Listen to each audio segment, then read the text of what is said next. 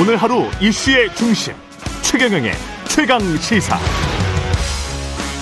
네, 민주당은 지난 14일에 열린 쇄신 의원총회에서 혁신기구를 구성하기로 합의했습니다. 그런데 보름이 훌쩍 지났고요. 예, 곧 6월인데 혁신기구 구성에 난항을 겪고 있습니다. 정권을 위임한 혁신위원회 구성을 직접 제안했던 더불어민주당 윤건영 의원 나와 계십니다. 안녕하세요. 네, 구로울의 윤건영입니다. 예, 당내 이슈 전에 지금 북한이 그 발사체를 발사를 했습니다. 네. 그런데 이 관련해서 지금 6시 40분쯤에 서울시 주민들은 깜짝 놀라셨을 거예요. 그렇죠. 뭐 네. 대피하라고 방송 나오고 문자 나오고 해서 민방위 경계 경보가 나오고. 예, 예. 저도 놀랬습니다. 예. 이 방송 나오려고 준비하는데 예. 막 웽웽웽 소리도 나오고 문자도 나오고 아이들을 학교 가다가 이게 뭐냐, 예, 그렇죠. 어디로 대피해야 되냐 뭐 그런 형국이었죠. 예. 그래서 저도 옆에 저 청소하시는 아주머니들이 자꾸 물어보셔가지고 이미 떨어졌으면 이미 떨어졌을 시간입니다. 걱정 마십시오. 뭐 이렇게 이야기를 했는데요. 네. 지금 그 다음에 또 행안부에서 오발령이라고 오발령이라 나왔잖아요. 서울시의 발령이 오발령 잘못된 발령이다라고 했는데요. 이게 원래 체계가 어떻게 돼 있었던 겁니까? 그 우선 정부의 역할이라는 게 국민을 불안케 하지 않아야 되는 건데 그렇죠. 불안을 조장한 거죠. 어떻게 됐든 결과론적으로 음. 보면 그래서 저는 위기 관리 대응 시스템 대응에 있어서 좀 문제가 있는 거 아닌가 싶습니다. 왜냐하면 예. 북한의 정찰 위성 발사라는 건 며칠 전부터 예견돼 있던 거죠. 음. 그러면 사전에 우리 위기관리 대응 매뉴얼에 따라 준비가 됐을 거란 말입니다. 예. 그런데 이런 실수를 저질렀다라는 건 도저히 이해가 되지 않고요. 예. 어, 서울시라든지 국방부, 수방사 여러 경로를 좀 확인해 보고 문제가 어디에 있는지 철저히 좀 따져볼 사안이다라고 생각하고 정말 코미디 같은 일이 벌어진 거라고 생각합니다. 예. 그리고 지금 바로 그 전에 이제 김정은 기시다가 조건 없이 만날 수 있다. 네. 이게 무슨 의미일까요? 우리 입장에서는 얄밉고 짜증나지만 기시다 총리가 외교를 잘하는 겁니다. 아.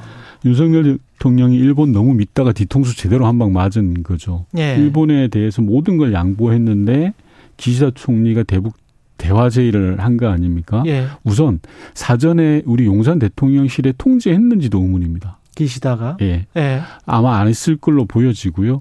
윤석열 대통령이 대북 강경 일변도의 정책을 펼치니까 그 틈을 기시다가 노리고 들어온 거죠. 어. 기시다 이전에도 예. 아베 총리 등 일본은 북일 정상회담을 집요하게 추진해 왔습니다. 어. 고이즈미 이전 이후에도요. 예. 계속.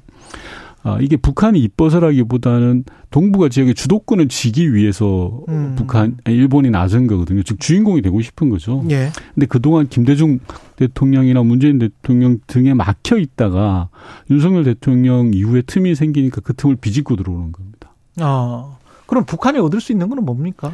지금 북한은 겉으로는 정찰 위성을 쏘면서 도발을 하지만 예. 속으로는 누군가 중재해주기 바라는 마음도 있거든요. 아. 그런 상황에서 일본이 손을 내미니까 예. 일정한 조건만 맞으면 저는 급진전 될 수도 있다고 생각합니다. 그러니까 납북자 문제가 풀리고 이러면은 납북자 문제는 주요 변수는 아닐 거라고 아, 보고요. 아, 그래요? 예. 아. 아마 내밀한 변수들이 몇 가지 있을 텐데요. 그래요?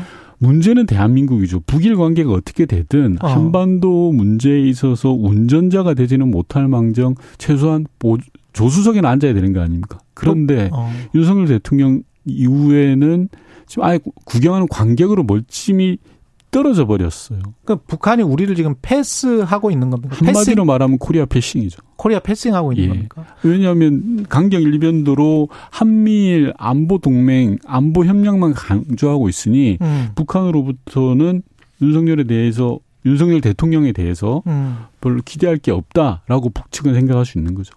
외교부 당국자는 일본과 긴밀히 소통하고 있다 이렇게 주장을 하고 있고 북한이 대화를 원하면 핵 도발을 중단해야 된다. 이거는 이제 기존의 입장이고요. 네. 근데 이게 약간 좀 우려스러운 게 중국도 지금 상황이 네. 권영세 통일부 장관은 이제 한미 간의 관계는 충분하니 이제 중국이랑 좀 밀접하게 해야 된다. 네. 중국이랑 관계를 좀 신경 써야 된다 이렇게 이야기를 했거든요. 근데 제대로 그게 보신 가능, 거죠. 제대로 봤는데 네. 아마 제가 볼 때 좀 늦지 않았나 싶은데요. 얼마 네. 전에 중국의 국장급 간부가 와서 음. 몇 가지 문제들을 지, 뭐 중국 입장에서는 제기하고 갔다고 합니다. 예. 즉 대한민국이 한미일 연대 체제로 들어가니 음. 중국 입장에서는 당연히 뭐 속으로 거슬리는 부분들이 있지 않겠습니까? 그렇죠. 그런 예. 부분들을 문제 제기를 했다고 합니다. 예.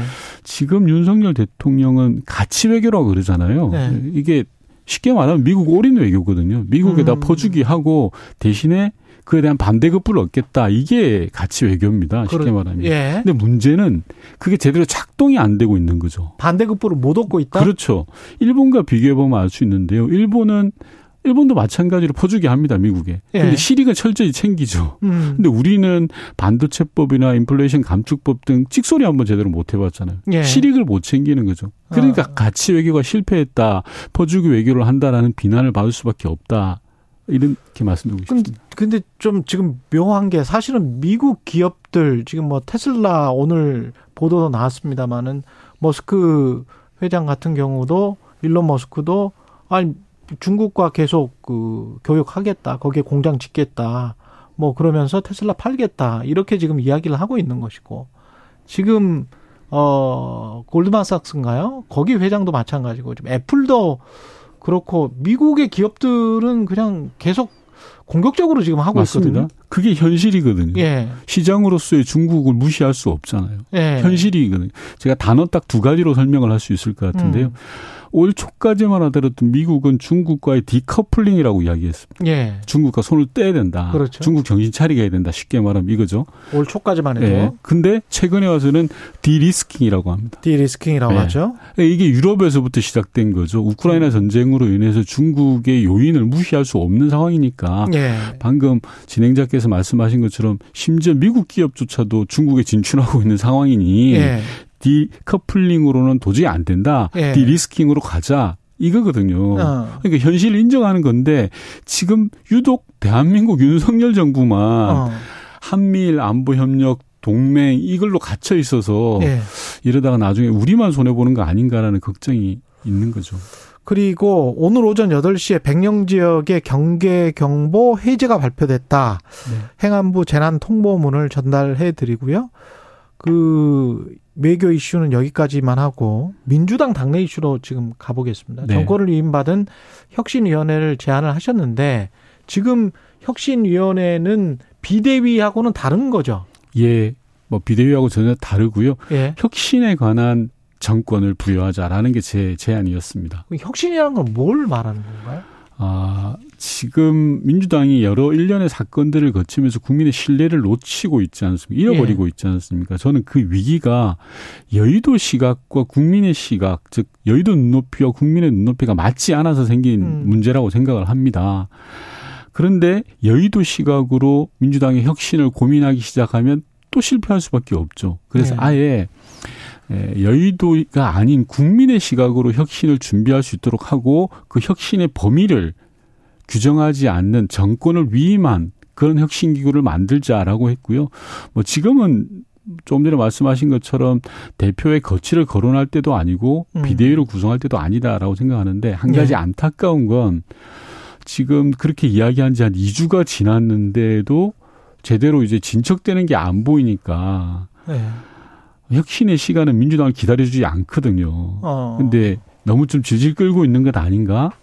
라는 생각입니다. 물론 지도부 어려움은 충분히 10분 이해합니다. 뭐 당 혁신이 말처럼 쉽게 되면 그게 혁신이겠습니까? 어, 그렇죠. 어렵지만 마냥 시간을 끌 문제는 아니다. 라는 걸 좀 지도부가 잘 알았으면 좋겠습니다. 그럼 혁신을 하려면 누구 누가 와서 혁신위원장이 와서 뭘 뭘 해야 되는 게 혁신이죠?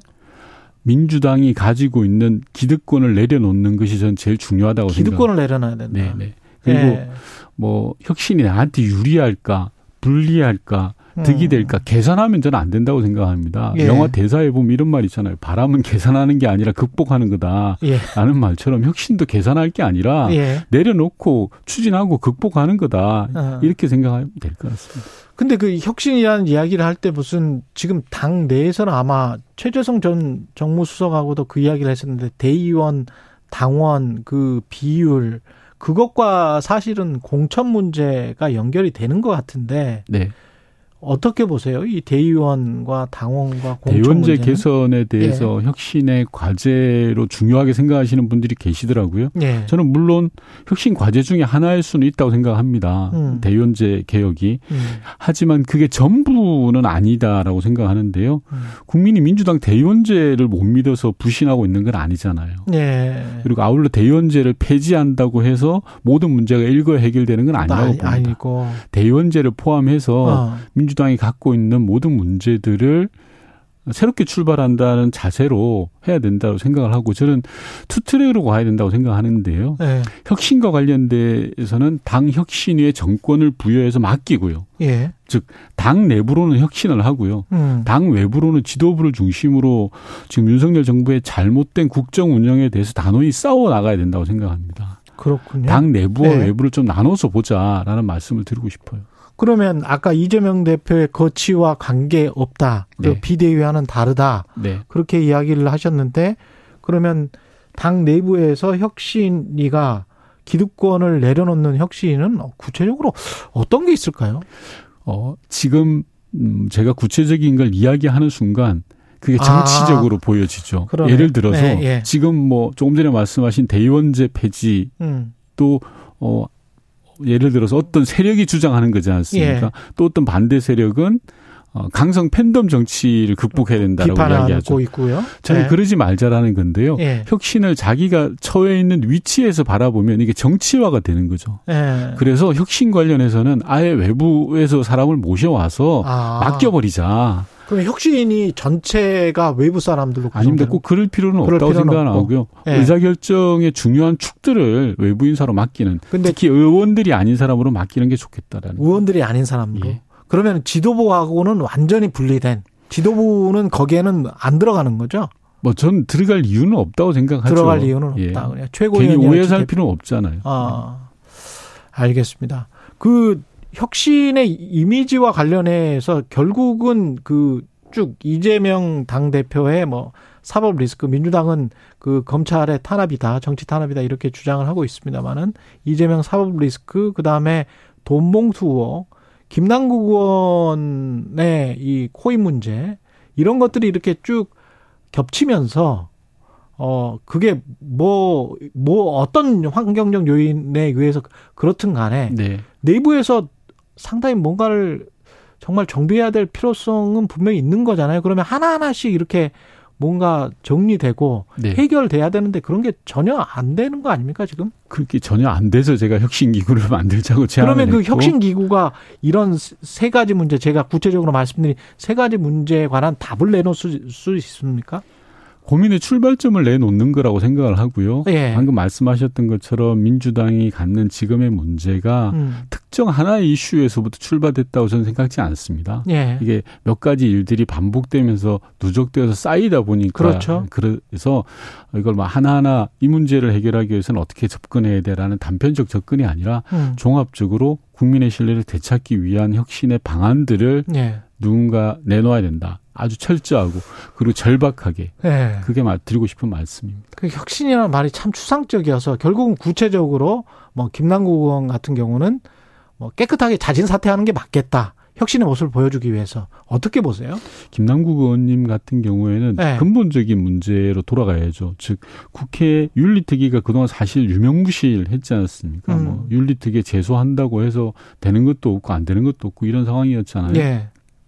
이번 기회에 윤리특위가 저는 거듭 나야 된다고 생각하고요. 김남국 의원뿐만이 아니라 제소돼 있는 태영호 의원 등 모두에 대해서 엄정한 절차를 밟아야 된다고 생각합니다. 그리고 예. 김남국 의원 스스로도 아마 여러 가지 생각하실 것 같아요. 진정으로 책임지는 게 무엇인지는 음. 아마 고민하시지 않을까 싶습니다. 그리고 윤관석 이승만 의원 같은 경우에 체포 동의안 어떻게 어떤 원칙으로 판단을 해야 될까요? 표결이 있을 텐데. 당은 자율투표 방침 정한 걸로 알고 있고요. 예. 국회의원들 모두가 아마 개별 국회의원들 모두가 국민 눈높이에서는 생각하실 거라고 생각합니다. 음. 국회의원이든 대통령이든 잘못이 있으면 당연히 처벌 받아야 되는 거고요. 잘못이 없다면 또 언젠가는 또 진실이 드러나지 마련이지 않겠습니까? 예. 그렇게 생각합니다. 윤석열 대통령의 국정 운영과 관련해서 어떻게 보십니까? 그 소통 행보를 강화하겠다고 하고 뭐 기자회견도 6월에 하겠다. 근데 또 동물 예능에 뭐 출연하기도 하고 예, 그랬습니다. 예. 예. 예. 뭐전 대통령의 예능 프로그램 출연 자체가 문제가 될 이유는 없을 것 같은데요. 다만 시청자들이 이번에 좀 굉장히 항의를 많이 하셨더라고요. 예. 문제 삼는 부분은 다른 거 있는 것 같습니다. 즉 대통령이 해야 될 일을 제대로 하지 않고 예능 프로그램에 나갔다라는 게 핵심인 것 같아요. 취임 1년이 됐는데도 기자 간담회도 없고 뭐 물가 인상, 우크라이나 전쟁, 금리 인상, 뭐 도청 현안이 수북히 쌓여 있는데 또 제대로 된 설명도 없고 음. 그저 보여주기 식으로 예능 프로그램에 출연하니까 화가 나신 것 같아요. 예. 비유를 들자면 학생이 하라는 숙제는 안 하고 천하태평으로 놀고 있으니까 부모님 속이 타는 거죠. 음. 그런 심정으로 화가 나신 것 같아요. 있고요. 그리고 음. 소통이라는 건 양방향 소통이어야 되는데 일방적으로 짜여진 각본에 의해서 뭐 기획된 연출과 편집에 의해서 하다 보니까 화가 더 나신 것 같아요. 국민들이 예, 예. 아마 용산 대통령실의 김은혜 수석 작품이다. 만약에 이 여본 예능 출연이 그럼 네. 저는 하수 중에 하수다라고 네. 평가를 하고 싶고 만약에 저한테 지금 뭐 할래라고 음. 소통과 관련돼서 물어보신다면 국민과의 대화를 할 타이밍이다. 진솔하게 대통령으로서 갖는 문제의식을 전달하고 설득하고 이해를 구하는 게 우선이지. 예. 예능 프로 나가서 모양 좋은 그림 내고 뭐 멋진 그림 내는 게 음. 국민들 화만 돋군다. 예. 이번에는 하수 중에 하수로서의 선택했다 이렇게 판단하고 싶어요. 국민의힘은 지금 현재 상황이 윤석열 대통령 체제를 잘 지키고 보호하고 그리고 함께 가는 것이 총선에도 유리하다 그렇게 지금 판단을 하고 있는 것일까요? 뭐 지도부부터가 그런 판단을 하고 계시니까요. 예. 아닌 생각을 가지신 분들도 계시죠. 근데 예. 그런 생각을 가지신 분들이 소수 아닌가요? 현재로서. 뭐 어떻게 보십니까? 그렇게 하면 뭐 지지 세력이 결집이 돼서 또 민주당도 반사적으로 또 저 세력이 결집되고 그러면 과거처럼 윤석열 대 이재명 하면 국민의힘은 나쁠 것 없다. 이런 판단도 하고 있는 것 같은데요. 왜 윤석열 대 이재명 구도인지는 잘 모르겠습니다. 네. 아, 예. 국민의힘 판단으로. 예, 예, 예. 아마 국민의힘 판단이 그럴 것 같다는 말씀이실 텐데요.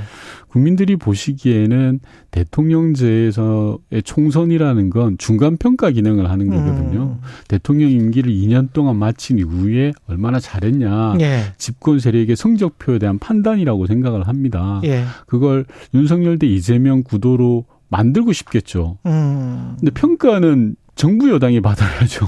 야당을 평가할 일은 아니죠. 예. 네. 반대 급부에 대한 평가는 있을 수 있겠지만. 예. 그리고 윤석열 대통령이 참 국정 운영 편하게 하는 것 같아요, 저는. 잘, 잘하는 건뭐 네. 자기가 잘해서 잘했다 그리고 못하는 네. 뭐 문제 있는 건 전부 남 탓, 문재인 정부 탓하잖아요. 음. 그렇게 편하게 하는 국정 운영이 어디 있습니까? 예. 참 편하게 생각하신다 싶습니다. 그럼 마지막으로 지금 한, 한상혁 방송통신위원장 면직 처리했고요, 대통령이. 그리고 어제 또 경찰이 MBC 압수수색 시도를 했고 기자 뭐 핸드폰 가져갔고요. 어떻게 보십니까? 과도하죠. 음. 한상혁 방통위원장은 임기가 두 달 남았잖아요. 절차도 무시한 거죠. 그리고 대통령이 대통령실에서 사실상 찍어내기를 한 것이나 다름없다고 생각하고요. 어제 대통령실의 브리핑 내용 한상혁 위원장을 이제 면직 처리한다라는 브리핑 내용을 보면 저는 검찰 공소장 읽는 줄 알았어요. 어. 마치. 예. 그러니까 대통령이 마치 검사인 것처럼 자신들의 방해되는 사람들을 찍어내고 그 찍어내는 방식도 공권력을 불편 부당하게 사용하는 것은 심각한 문제라고 생각을 하고요. 저는 어 집권 1년이 지났는데도 불구하고 여전히 윤석열 대통령이 검찰총장의 때를 벗지 못한 것 아닌가라는 음. 생각이 들어요. 이럴 때일수록 아, 자기를 반대하는 사람, 자기를 찍지 않았던 사람을 만나서 설득하고 설명을 구하는 게 대통령이 지도자로서 갖는 모습인데 예. 지금 윤석열 대통령은 자기 쪽만 보고 있거든요.